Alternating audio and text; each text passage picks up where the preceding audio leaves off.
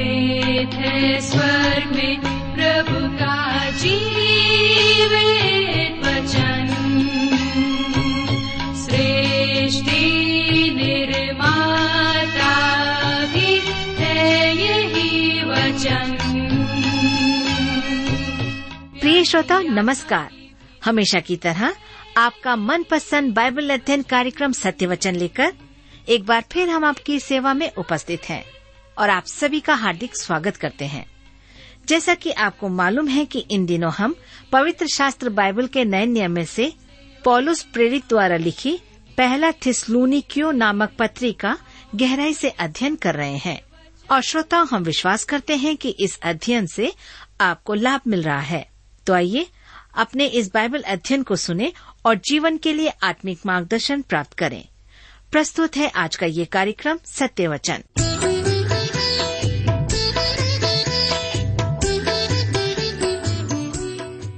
प्रिय मित्र, प्रभु यीशु के पवित्र और मधुर नाम में आप सबको मेरा नमस्कार। मैं आशा करता हूं कि आप सब कुशल पूर्वक हैं और प्रतिदिन की तरह आज फिर से परमेश्वर के वचन में से सीखने के लिए तैयार बैठे हैं। मैं आप सभी श्रोता मित्रों का इस कार्यक्रम में स्वागत करता हूं, विशेष करके अपने उन सभी नए मित्रों का जो पहली बार हमारे इस कार्यक्रम को सुन रहे हैं। मैं आप सभी श्रोता मित्रों को बताना चाहता हूं कि हम इन दिनों बाइबल में से नए नियम की पुस्तक में से पहला थिस्सलुनीकियों की पत्री का अध्ययन कर रहे हैं, जिसे पौलुस ने लिखा है।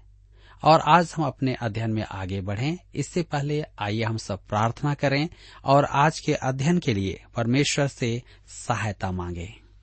हमारे अत्यंत दयालु और प्रेम पिता परमेश्वर, हम आपको हृदय से धन्यवाद देते हैं आज के सुंदर समय के लिए जिसे आपने हम सबके जीवन में दिया है, ताकि हम फिर से आपके जीवित और सामर्थ्य वचन का अध्ययन कर सकें। इस समय जब हम आपके वचन में से सीखते हैं, हमारी प्रार्थना है कि आप हमें अपनी बुद्धि, ज्ञान और समझ प्रदान करें।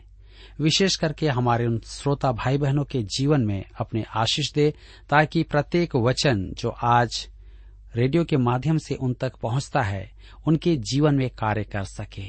पिता परमेश्वर, हम प्रार्थना करते हैं उन भाई बहनों के लिए भी जो बीमार हैं, निराश हैं, चिंतित और परेशान हैं या किसी प्रकार के दबाव और तनाव में हैं। प्रभु जी, उन्हें अपनी शांति प्रदान करें, उनके जीवन को स्पर्श करें, आज के वचन के द्वारा उनसे बोले और बातचीत करें, उन्हें धैर्य और हिम्मत प्रदान करें। धन्यवाद प्रभु हमारी प्रार्थनाओं को सुनने के लिए। प्रार्थना अपने उद्धारकर्ता प्रभु यीशु के नाम से मांगते हैं, आमीन।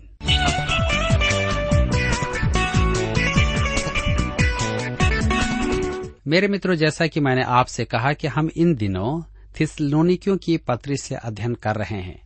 आज हम अपने अध्ययन में आगे बढ़ेंगे और पहला थिस्सलुनीकियों की पत्री 3 अध्याय उसके 12 और 13 पद को पढ़ेंगे, जहां पर इस प्रकार से लिखा है, और प्रभु ऐसा करे कि जैसा हम तुमसे प्रेम रखते हैं वैसा ही तुम्हारा प्रेम भी आपस में और सब मनुष्यों के साथ बढ़े और उन्नति करता जाए, ताकि वह तुम्हारे मनों को ऐसा स्थिर करे कि जब हमारा प्रभु यीशु अपने सब पवित्र लोगों के साथ आए तो वे हमारे परमेश्वर और पिता के सामने पवित्रता में निर्दोष ठहरें। ध्यान दीजिए, लिखा है तुम्हारा प्रेम बढ़े। बढ़े अर्थात बुद्धिमान हो। प्रेम अर्थात निस्वार्थ प्रेम। आज जब हम संसार की ओर अपनी नजरों को उठा करके देखते हैं तो हम पाते हैं कि लोग स्वार्थ से भरे हुए प्रेम को दर्शाते हैं, परंतु परमेश्वर का वचन हमें सिखाता है निस्वार्थ प्रेम। प्रेम कर्मों से प्रकट होता है। प्रेम का परिश्रम, यह अनुराग नहीं है, यह अन्यों का सक्रिय कल्याण करता है।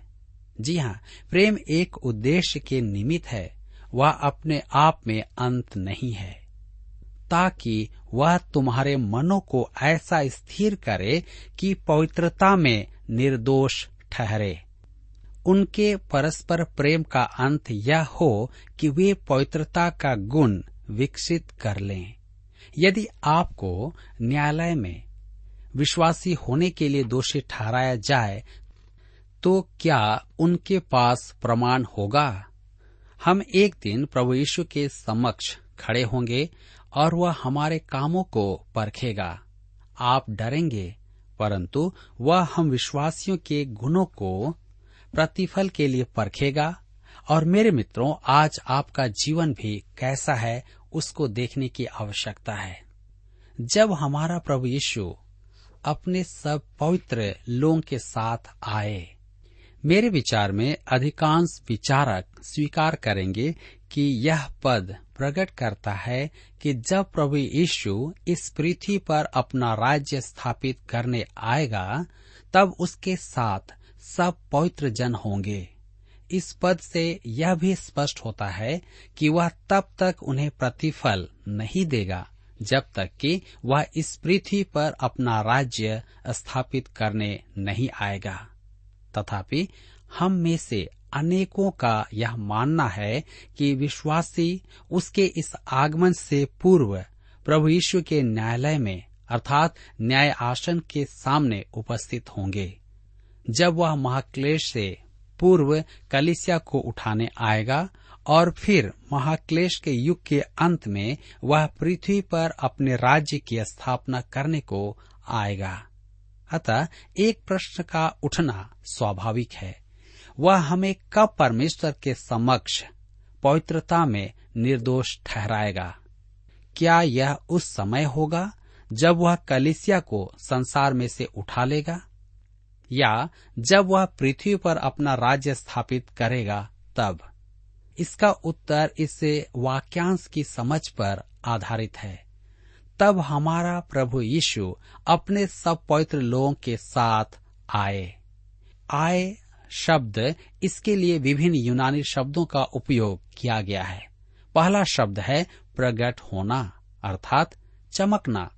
राजा जेम्स संस्करण में इस शब्द का अनुवाद प्रकट किया गया है।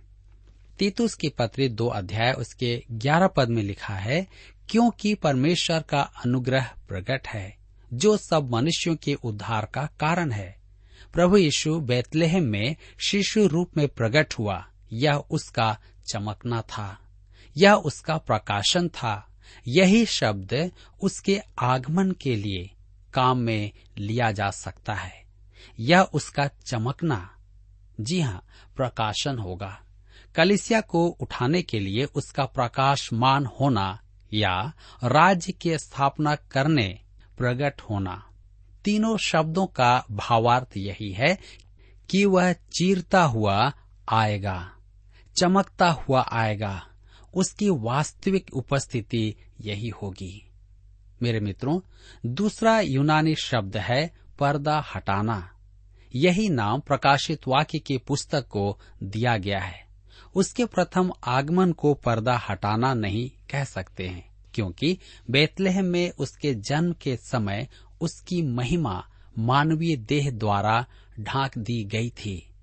यह वह महिमा थी जिसे इस्राएल शकीनाह कहता था, जो मंदिर में महापवित्र स्थान में थी, जहां केवल महायाजक जा सकता था।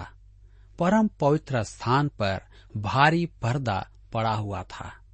प्रभु यीशु जब पृथ्वी पर था तब उसकी महिमा चमकती नहीं थी, वह मानवीय देह में ढकी हुई थी। जब वह दूसरी बार आएगा तब उसकी महिमा चमकेगी। अतः यह शब्द उसके दूसरे आगमन के संबंध में है। और अब हम देखते हैं तीसरा यूनानी शब्द है उपस्थिति, जिसे सामान्यतः उसका आना कहा गया है। आपके स्वागत में कहा जाता है, हम आपके आने के लिए आपके आभारी हैं। आप तो वहां पहले से उपस्थित हैं और इस कारण आएंगे कैसे? उसका वास्तविक अर्थ है हमारे मध्य उपस्थिति, अर्थात हमारे मध्य उपस्थित होने के लिए। फिलिपियों की पत्री 2 उसके 12 पद में पौलुस लिखता है, इसलिए हे मेरे प्रियो, जिस प्रकार से तुम सदा आज्ञा मानते आए हो, वैसे ही अब भी न केवल मेरे साथ रहते हुए पर विशेष करके अब मेरे दूर रहने पर भी डरते और कांपते हुए अपने अपने उद्धार का कार्य पूरा करते जाओ। हम पढ़ते हैं पहला थिस्सलूनिकियों की पत्री 2 उसके 19 पद में, और इस पद में हम इस यूनानी शब्द उपस्थित पर ध्यान दे रहे हैं जिसे आए अनुवाद किया गया है। अतः हमारा प्रभु यीशु आए, इसका संदर्भ उस तथ्य से है जब विश्वासी उसी पल जब हवा में उठाए जाएंगे प्रभु यीशु के साथ उपस्थित होंगे। वह हमें महिमामय घर ले जाएगा, वह स्थान जो उसने हमारे लिए तैयार किया है। अतः प्रभु का यह आगमन पृथ्वी पर राज्य स्थापित करने के लिए अपने पवित्र जनों के साथ आना नहीं है, परंतु हमारे स्वर्ग जाकर परमेश्वर पिता की उपस्थिति में आने का है। यही विचार पहला थिस्सलूनिकियों की पत्री 2 उसके 19 पद में व्यक्त है। भला हमारी आशा या आनंद या बड़ाई का मुकुट क्या है? क्या हमारे प्रभु यीशु मसीह के सम्मुख उसके आने के समय तुम भी न होगे? मेरे मित्रों, यहाँ पर 3 समाप्त होता है और अब हम अपने अध्ययन में आगे बढ़ेंगे। हमारी अध्ययन श्रृंखला में आज 4 का आरंभ होगा, जिसका विषय है मसीह का आगमन, एक शोधनकारी आशा या पवित्र होने की आशा, और मसीह का आगमन शांतिदायक आशा है। तो आइए हम देखें विश्वासियों का आचरण।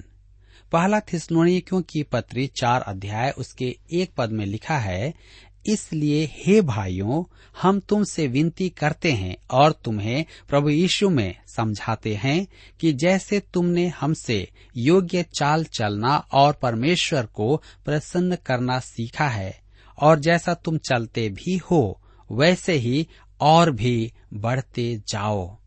इस अंश की शिक्षा है कि विश्वासी मसीह के आगमन के प्रकाश में इस संसार में कैसा चाल चलना सीखें या कैसे चाल चलन को रखें। यह इन 2 शब्दों चाल चलना में निहित है। ये शब्द यहाँ पर और फिर पद 12 में आए हैं। यह प्रभु यीशु के आगमन की आशा का व्यवहारिक पक्ष है। हम उस दिन की बाट जोहते हैं जब प्रभु से भेंट करने के लिए हवा में उठा लिए जाएंगे, परंतु मेरे मित्रों, तब तक हमारे पांव पृथ्वी पर हैं और हमें चलना पड़ेगा। हमें इस प्रकार की चाल चलना है जिससे परमेश्वर प्रसन्न हो। लिखा है, जैसा तुमने हमसे योग्य चाल चलना और परमेश्वर को प्रसन्न करना सीखा है, वैसे ही और भी बढ़ते ही जाओ। जी हाँ, हमें उन्नति करना है, हमें अनुग्रह और प्रभु के ज्ञान में बढ़ना है। विश्वासी का चाल चलन बहुत ही महत्वपूर्ण है। धर्मशास्त्र के अनेक अंशों में इस बात पर बल दिया गया है और यहाँ भी इसी बात पर बल दिया जा रहा है। विश्वासी जैसा चाहे वैसा नहीं कर सकता, उसे वही करना है जैसा प्रभु यीशु चाहेगा। पहला थिस्सलुनीकियों की पत्री 4 के 2 पद में लिखा है, क्योंकि तुम जानते हो कि हमने प्रभु यीशु की ओर से तुम्हें कौन कौन सी आज्ञा पहुंचाई। मेरे मित्रों, यहाँ पर ध्यान दीजिए। यहाँ पर हम देखते हैं कि चाल चलन के बारे में पौलुस थिस्सलुनीके के विश्वासियों को कुछ आदेश देता है। आपको स्मरण होगा कि प्रभु यीशु ने भी कुछ आज्ञाएं दी हैं, जिनमें कुछ नई आज्ञाएं भी हैं। मैं अति सावधानी पूर्वक कहता हूं कि 10 आज्ञाओं का पापी के उद्धार से कोई संबंध नहीं है और न ही वे मसीही आचरण का मापदंड है। मेरे मित्रों, फिर से सुनिए, मैं अति सावधानी पूर्वक कहता हूँ कि 10 आज्ञाओं का पापी के उद्धार से कोई संबंध नहीं है और न ही वे मसीही आचरण का मापदंड है। 10 आज्ञाओं का उद्देश्य है कि एक शिक्षक की नाई हमें हाथ पकड़कर क्रूस के निकट लाए और कहे, हे बालक, तुझे उद्धारकर्ता की आवश्यकता है। 10 आज्ञाएं एक प्रकार का दर्पण है जो दर्शाती है कि हम पापी हैं। 10 आज्ञाएं हमारे उद्धार के लिए नहीं दी गई थी, वे तो इसलिए दी गई थी कि हम स्वयं को देख पाएं कि हम पापी हैं और हमें एक उद्धारकर्ता की आवश्यकता है। यह उनका उद्देश्य था। परंतु विश्वासियों के लिए भी आज्ञाएं हैं और मसीही आचरण का जो स्तर वे निर्धारित करती हैं वह 10 आज्ञाओं से कहीं ऊंचा है। अध्याय 5 में हम विश्वासियों के लिए 22 आज्ञाओं को देखेंगे। मेरे प्रियो, अब एक प्रश्न स्वाभाविक ही उत्पन्न होता है, यदि मनुष्य 10 आज्ञाओं के पालन में चूक जाए तो वह उच्चतर आज्ञाओं का पालन कैसे करेगा? बाइबल स्पष्ट वर्णन करती है कि मनुष्य 10 आज्ञाओं के पालन में चूक गया। इसराइल इनके पालन में खरा नहीं उतरा, जैसा पतरस ने स्वीकार किया है प्रेरितों के काम 15 अध्याय उसके 7, 10 और 11 पद में।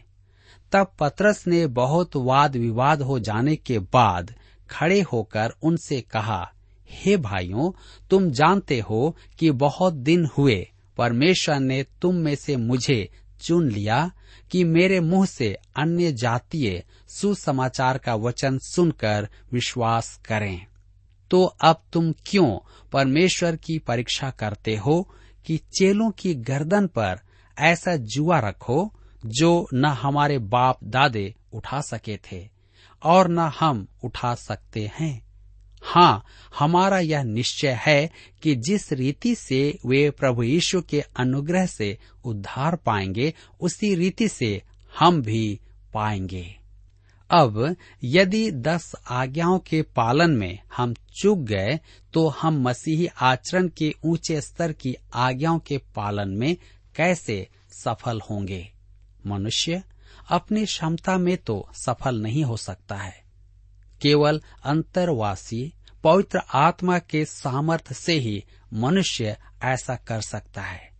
देखिए पद 8 में क्या लिखा है, तुम जानते हो कि हमने प्रभु यीशु की ओर से तुम्हें कौन कौन सी आज्ञा पहुंचाई। पौलुस ने विश्वासियों को कुछ आज्ञाएं दी हैं। हम विधि विरोधी नहीं हैं, हमें अनुशासन का पालन करना है और प्रभु यीशु की आज्ञा मानना है। उनमें प्रेम का संबंध होना है। हमारी प्रेरणा का स्रोत प्रेम है। यूहन्ना रचित सुसमाचार 14 अध्याय उसके 15 पद में प्रभु यीशु ने कहा, यदि तुम मुझसे प्रेम रखते हो तो मेरी आज्ञाओं को मानोगे।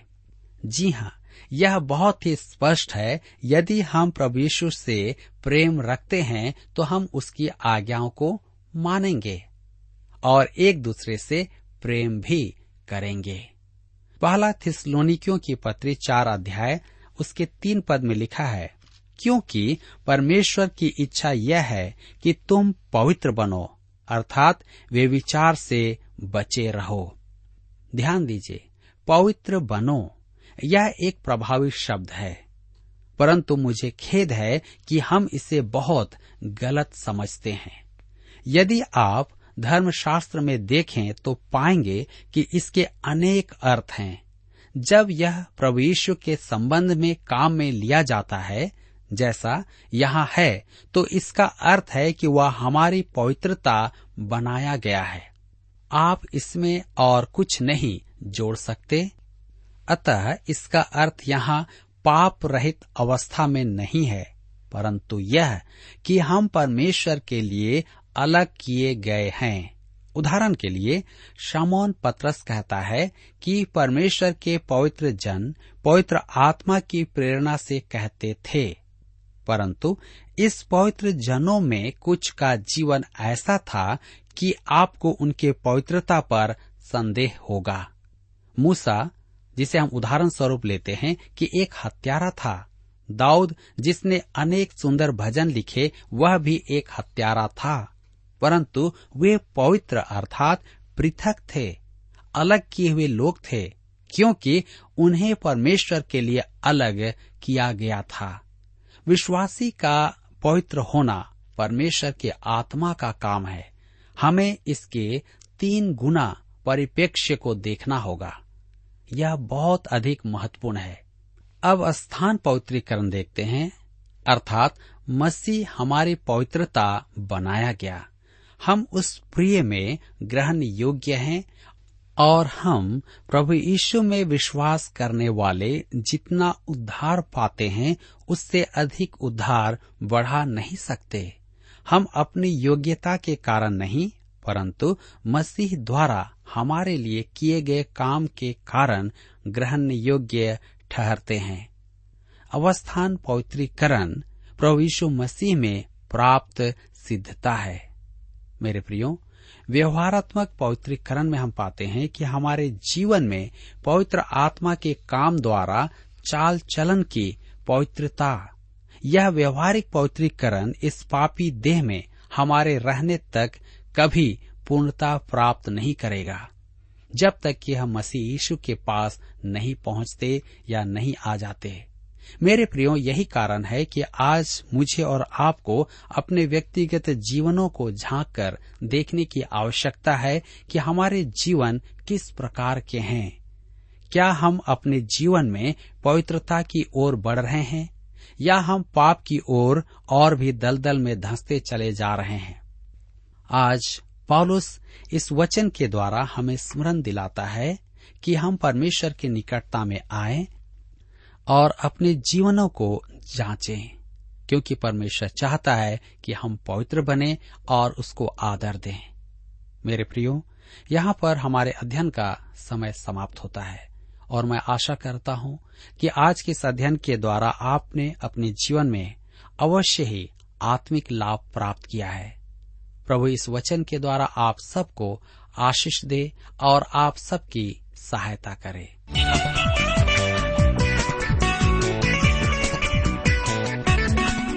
प्रिय श्रोताओ, अभी आप सुन रहे थे बाइबल अध्ययन कार्यक्रम सत्य वचन। हम आशा करते हैं कि आज के इस कार्यक्रम से आपको आत्मिक लाभ मिला होगा। यदि आप परमेश्वर के बारे में और अधिक जानना चाहते हैं तो हमारे पास नया नियम एवं पवित्र शास्त्र बाइबल उपलब्ध है। इन्हें प्राप्त करने के लिए आप हमें इस पते पर लिख सकते हैं।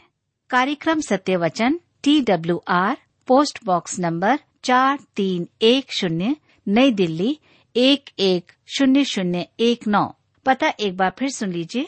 कार्यक्रम Satya Vachan, TWR, post box number 4310, new Delhi 110019। और हाँ श्रोताओं, याद रखें कि पत्र लिखते समय आपका नाम और पता साफ साफ लिखा होना चाहिए। इसके अलावा आप हमसे टेलीफोन के माध्यम से भी बातचीत कर सकते हैं, जिसमें हमारे काउंसलर या सलाहकार आपको सलाह देंगे। तो नोट कीजिए, हमारा मोबाइल नंबर 9958820414। याद रखें 9958820414।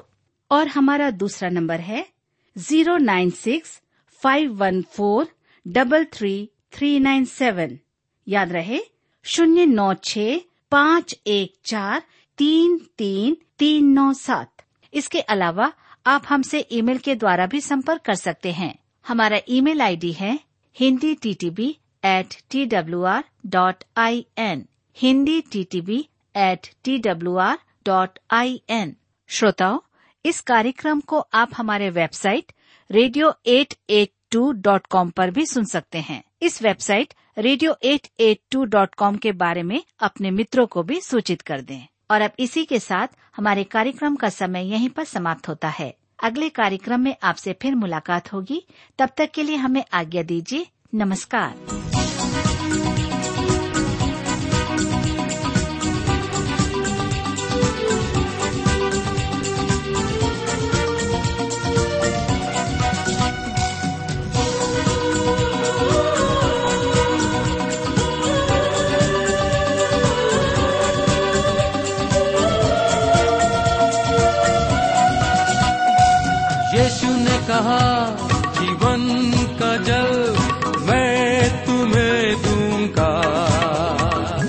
जाओ मेरे पास, बुझा लो अपनी प्यास, शांति तुम्हें दूंगा।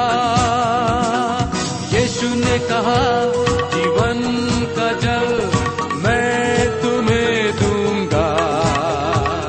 आ जाओ मेरे पास, बुझा लो अपनी प्यास, शांति तुम्हें दूंगा।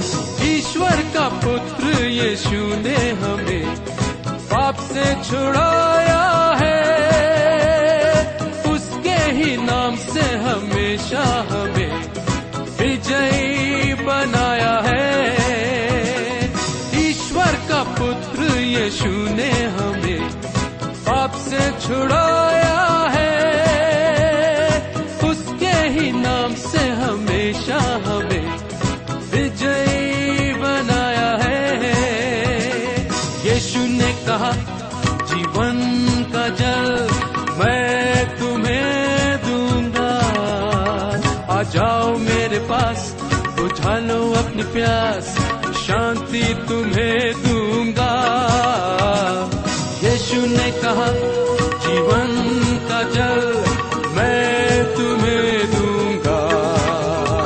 आ जाओ